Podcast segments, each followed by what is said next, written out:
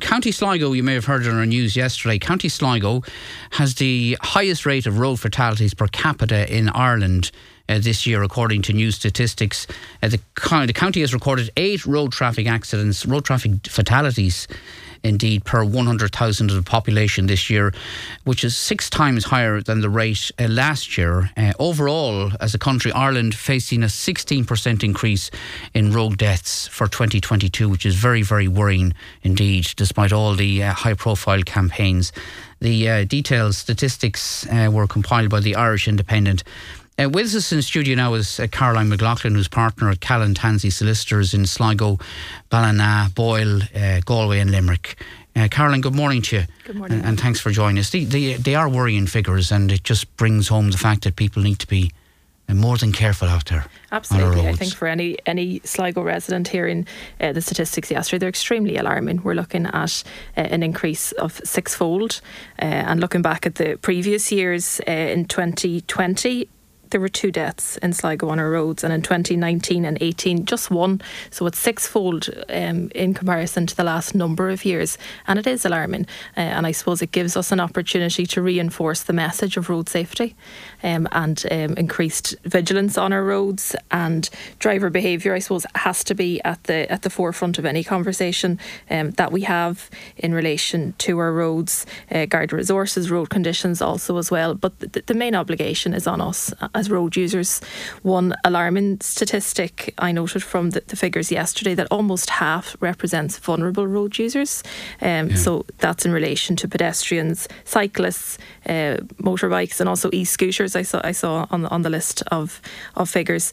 Um, and as drivers, you know, we have to be we have to be aware of their presence on our roads, make provisions, um, and to ensure as best as we can to avoid these types of accidents happening.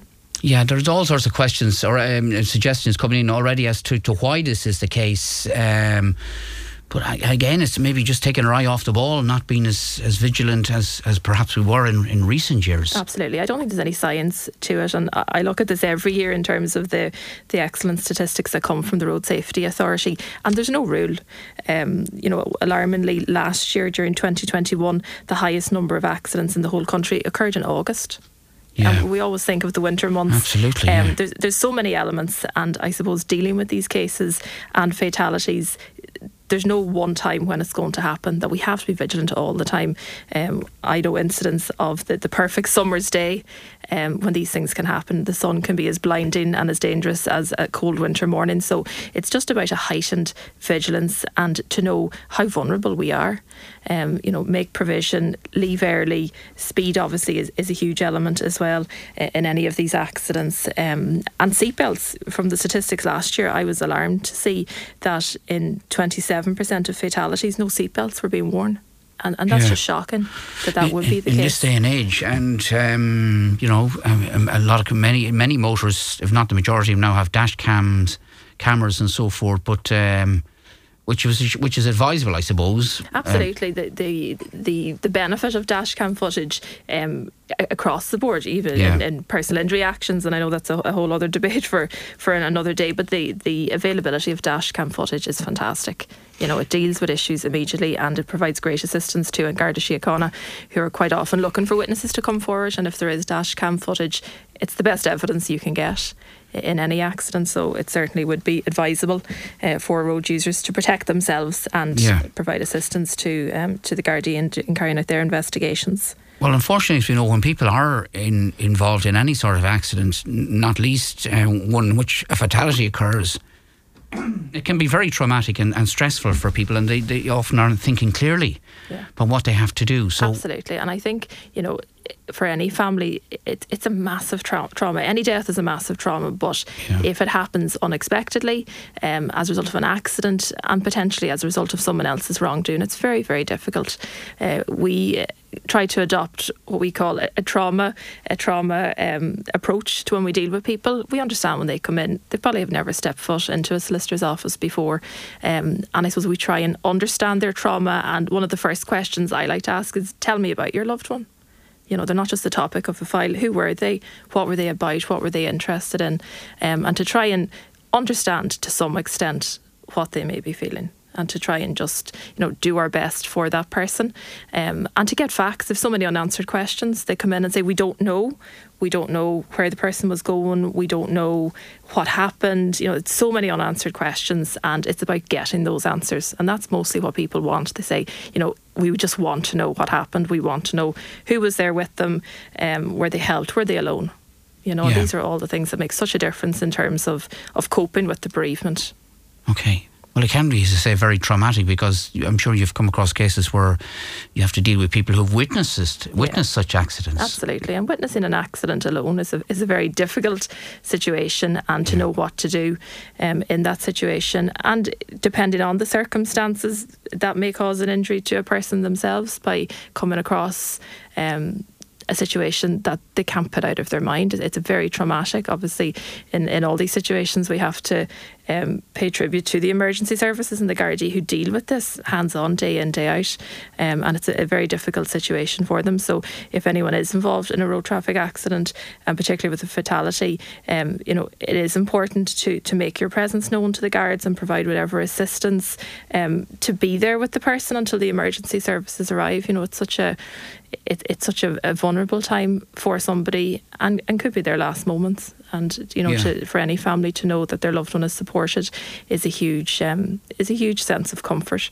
Yeah, and there is support out there, lots of support. Absolutely, there's various support groups um, to include PARC, uh, who are behind, um, I suppose, uh, pushing these statistics um, in the lead up to Christmas, and also the Irish Victim, Irish Road Traffic Victims uh, Association. So there are supports there.